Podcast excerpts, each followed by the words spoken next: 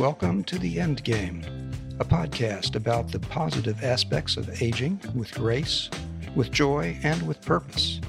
I'm your host, Don Akchin. Thanks for tuning in. Let's get on with today's show. My guest today is Paula Marie Usrey.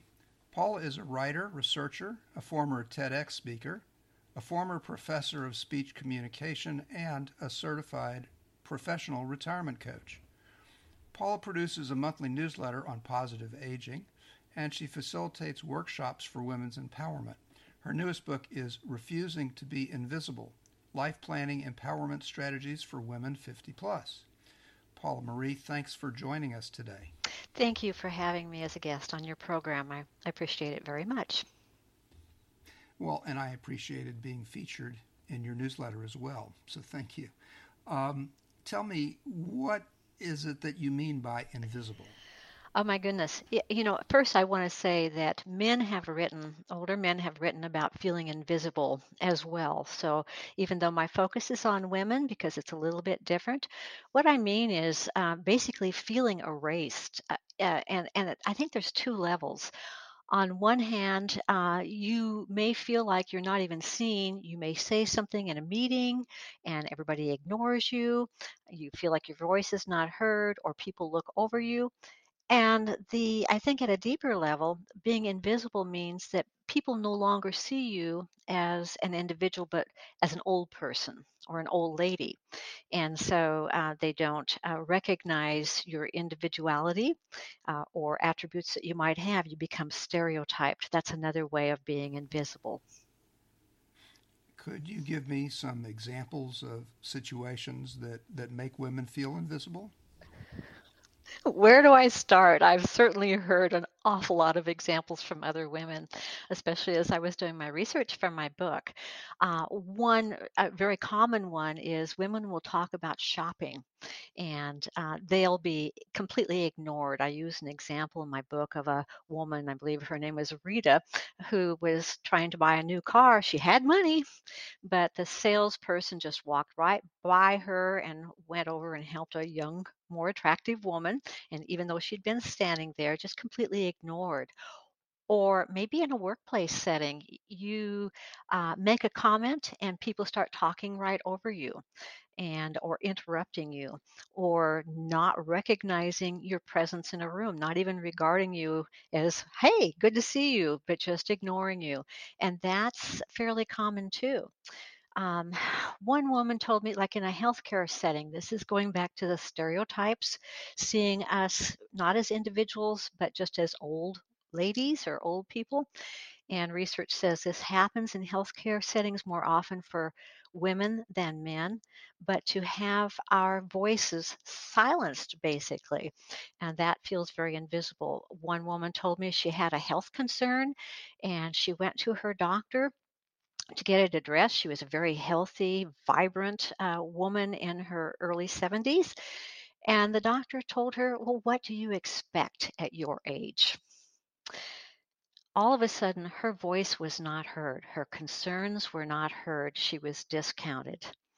And so she went to another doctor. The other doctor said, Hey, this is the problem. And it was addressed immediately. And that's just another example uh, so uh, it can happen in social situations. You're with family or friends, and all of a sudden there's a circle of discussion, and you're sitting on the outside. You must not have anything relevant to say at your age. You're not interesting anymore, uh, or they just simply don't even want to look at you. I mean, how do you relate to somebody who's over 50 or over 60 or over 70 and you're a younger person? So you become this stranger in the presence of others, and uh, sometimes it's easier for people to simply ignore. They just ignore or not see you and you think, oh my gosh, I have all this experience. I'm feel like I'm on the top of my game. I'm still the same person I've always been, but better in a lot of ways. And nobody recognizes it, hear, hears it, sees us. So it sounds like it could be ageism. It also sounds like it could be sexism. Um, I both? think for women, and that's where Yes, that's exactly uh, true. Uh, for women, uh, it's a combination of both ageism and sexism. Uh, as an example, uh, Pew Research, I believe it was 2017, wanted to find out what in this situation Americans valued most in men and women. Now, for men, it was more along the lines of their character. For women, it was their appearance. Women in our culture tend to be valued, tend to be recognized when they're youthful looking and attractive. And as you get into your 50s and beyond, or even before that, uh, that youthfulness, that vibrance, that attractiveness that, that was so valued uh, starts to fade. And so, who are you then? And that is really sexism. It would seem like there would be a real danger if if women actually in, imbibed these negative views of of how they're perceived. Mm. Would you have you seen that happen too? Yes. Well, there's a lot of research on that, and I think I, I think just observations when we start believing that our value is diminished because we get older, which should actually be just the opposite. We have a, I think, as you talk about, you know, we have this opportunity uh, to have this joyful, whole brand new positive experience and use all that we have to the fullest in new ways. But instead, I think, especially for women, um, there's a fear of losing what we had, we try to hold on to it, or a lot of women do. And so we rely on all kinds of cosmetics and um, uh, other procedures. And in fact, uh, I think it was 2018, uh, the pla- I think it was American Plastic Surgery, or, or, or one research report said that of all the plastic surgery facelifts in the United States, 90% were women. So women are willing to go to extremes. And I will confess, I considered it myself as well as I started being treated differently. I thought, oh my gosh, I've got to do something. But then I realized that's ridiculous. I was willing to rearrange my face because I was afraid of what other people thought and how other people were defining me. And that's one thing that happens. The other thing, it's uh, as we internalize um, negative views of aging, especially as women, that we somehow are not worth anything. Research again is very clear that that not only affects our self-esteem but our health and our well being and even our longevity. We start giving up. We start feeling, it becomes a self fulfilling prophecy. We start feeling less than.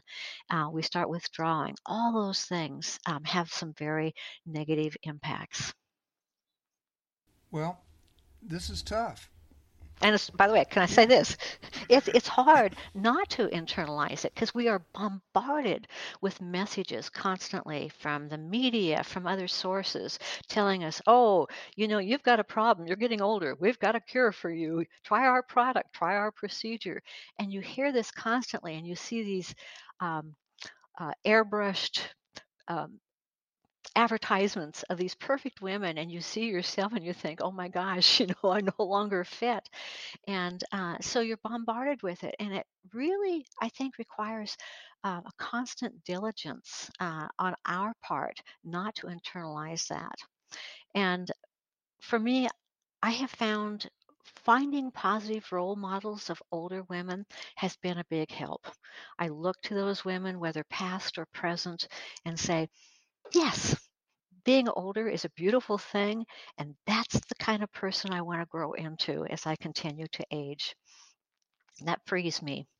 But you have to assume that these role models too faced these kinds of experiences of invisibility. Um, sure. What What are some appropriate responses that a woman can take when when confronted with this? And by appropriate, I don't mean yeah, I, I, don't mean putting on a miniskirt at, at 80. I don't think that's an appropriate oh. response. In fact, that I think uh, leads to greater ridicule a lot of times uh, okay. when we can't gracefully and uh, uh, embrace a new chapter. It's a different chapter. It's a huge transition. It's a different chapter in our life. Um, some of the things we can do is just be mindful of our communication, particularly our nonverbal communication. I uh, have a friend, a former colleague, who was able to use her body in such a way that she commanded respect and presence. She held her posture you know, she was instead of bending over or feeling diminished, she stood tall. She strode into rooms. She dressed. She had a flowing scarf. She gave people eye contact. She didn't allow herself to feel diminished. People had respect for her, and, and she was in her uh, 60s uh, when I recall some of these images of her. How we use our body has a lot to do with how people perceive us. When I take walks, I think about my body. What's my posture looking like? Am I bent over? Am I looking smaller? Or am I standing strong? Am I using my posture in a healthy, vibrant way? Um, how I stand when I want customer service. It usually works. It doesn't always, but it usually works. I will make myself bigger. Sometimes I will, and I'm not very tall. I'm five foot I'm now five foot three or five foot two and a half. I will stand with my feet uh, apart a little bit so I, I, have a little bit more presence and I'll use more direct eye contact and that seems to to help as well. In meetings in the past, I used to be the department chair. I'd facilitate my meetings, but people still at a certain point thought it was okay to talk over me. And so finally, without being aggressive, I'd have to hold up my hand and say, okay, just a minute. I'm still talking. You're next, you know. And so I'd have to use some of those nonverbal signals while at the same time not getting irritated. That's the mindful part and using tone that wasn't offensive. Uh, so those are things that when we think about it, um, they're good opportunities to turn the situation back around and sometimes help teach other people. Well, you mentioned communication and Mm-hmm. This is this is something that I'm very aware of. In of course, let me give you let me give you a for instance. Um, my wife was is a professional woman, and she has uh, very often been in situations where people take her ideas and credit themselves for them, or mm, mm-hmm. talk over her, or ignore her. And it seems to me that for women of any age, there's a problem of how you avoid being invisible and yet don't fall into the the opposite trap of being labeled too overly aggressive or pushy or or words that are worse for the same condition. That seems to be a supreme challenge. I think it is. It for me, and, that's my background. You know, I, I spent my professional career in the communication field, like you, and just a, a little bit different flavor. But um, it, it again reminds me that I have to always be intentional, which sometimes I'm not. Sometimes, um, and so much of our communication, especially verbally, is emotional. Sometimes I get offended, or you know, I I find my emotions rushing to the forefront, and that does make me come across as as uh, very aggressive if I allow that to happen, and sometimes it does. If I can pause and I provide a lot of examples of women who have learned to do that. And sometimes, you know, I'm pretty successful at it uh, to pause for a moment to gather our thoughts and then to be very aware of the tone we use uh, when talking to other people. Oh, uh, you know, it sounds like something I just said instead of that sounds like something I just said. You know, there's a big difference in how we use our voice and how we use our tone. And also, and I think part of it is the stories we tell about ourselves. You know, we we can say, I, you know, I felt really good. You know, I, I felt really good about that product I just produced, you know, and and uh, I'm I'm going to continue. That's what I like to do. Continue to learn and grow in this field, and and so we're sending this message out to other people about how we see ourselves and how we want them to see us as as well. I tell people uh, constantly, uh, and it's a story that's true of me, but I want people to understand it. I'm a lifelong learner. I'm going to continue to learn and I'm going to continue to grow for the rest of my life. I'm not a stereotypical, she's done, she's finished, she's through. I'm a person who continues to learn and grow, as I think most people are. I think the most satisfied ones are. Mm-hmm, uh, mm-hmm. I'm I'm of the same camp. I've long said that instead of instead of getting a graduate degree, I would just keep exploring things through writing and learning about stuff constantly. And I'm still doing that. And I think it keeps you sharp and it keeps you interesting to be around too. Yeah. So good for our our, our mind, our, our keeping our brains engaged constantly. So, in your book, you make a case for women to throw off those invisibility cloaks and take charge. Um, what's what's the thing that they can do the best that will be the most effective? Oh, you mean in terms of throwing it off or the opportunity that's ahead? Well, either.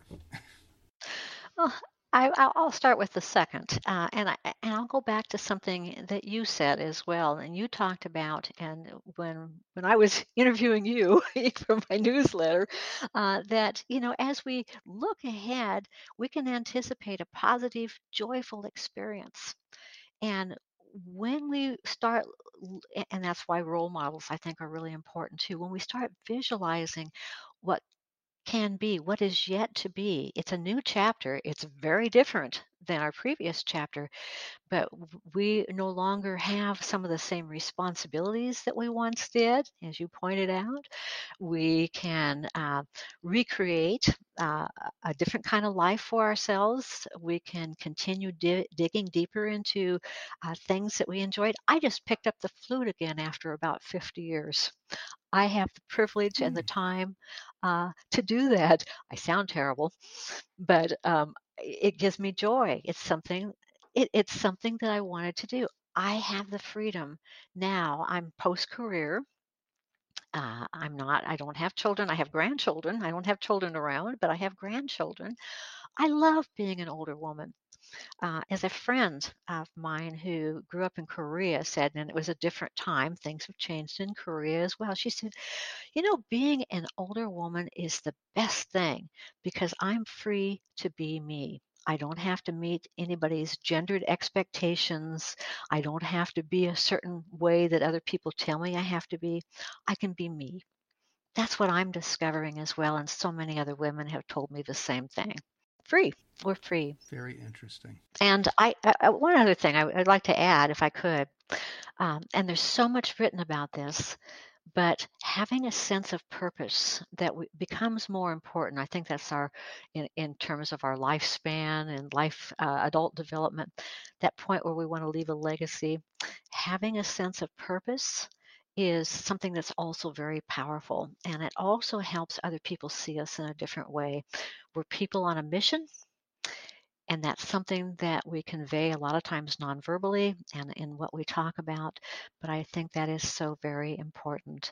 And um, I do talk about a sense of purpose uh, in my last chapter of my book. Okay. And my purpose, I can I can tell you, I, it's a single sentence, but it governs what I do and uh, I I am committed to encouraging people to develop a sense of empowerment. And that is what I do. That's why I taught for years as a speech teacher. I wanted people to feel empowered. I wanted to encourage them to be who they could be. That's empowerment. And you believe that a person who, who feels invisible now can learn to become empowered? Absolutely, absolutely. And there's so many different ways that we can do that. And recognizing we all have power, we all have influence. We have an opportunity to define who we want to be. We don't have to let advertisers, the media, other people tell us who we are. We have the power to do that. And there's so many different ways we can feel more empowered. And most of my book, I talk about empowerment strategies for women. Um, everybody can do that. Terrific.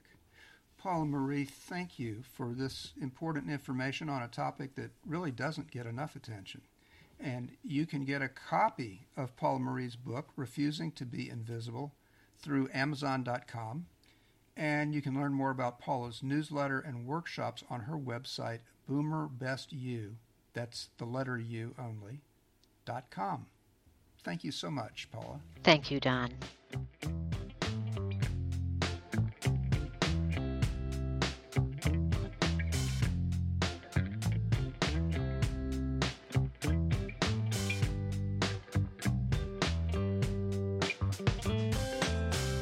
Thanks for listening to our podcast.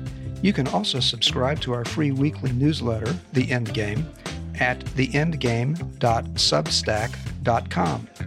I'm Don Akchin, wishing you all the best in aging with grace, with joy, and with purpose. I hope you'll join us for future programs here at The Endgame.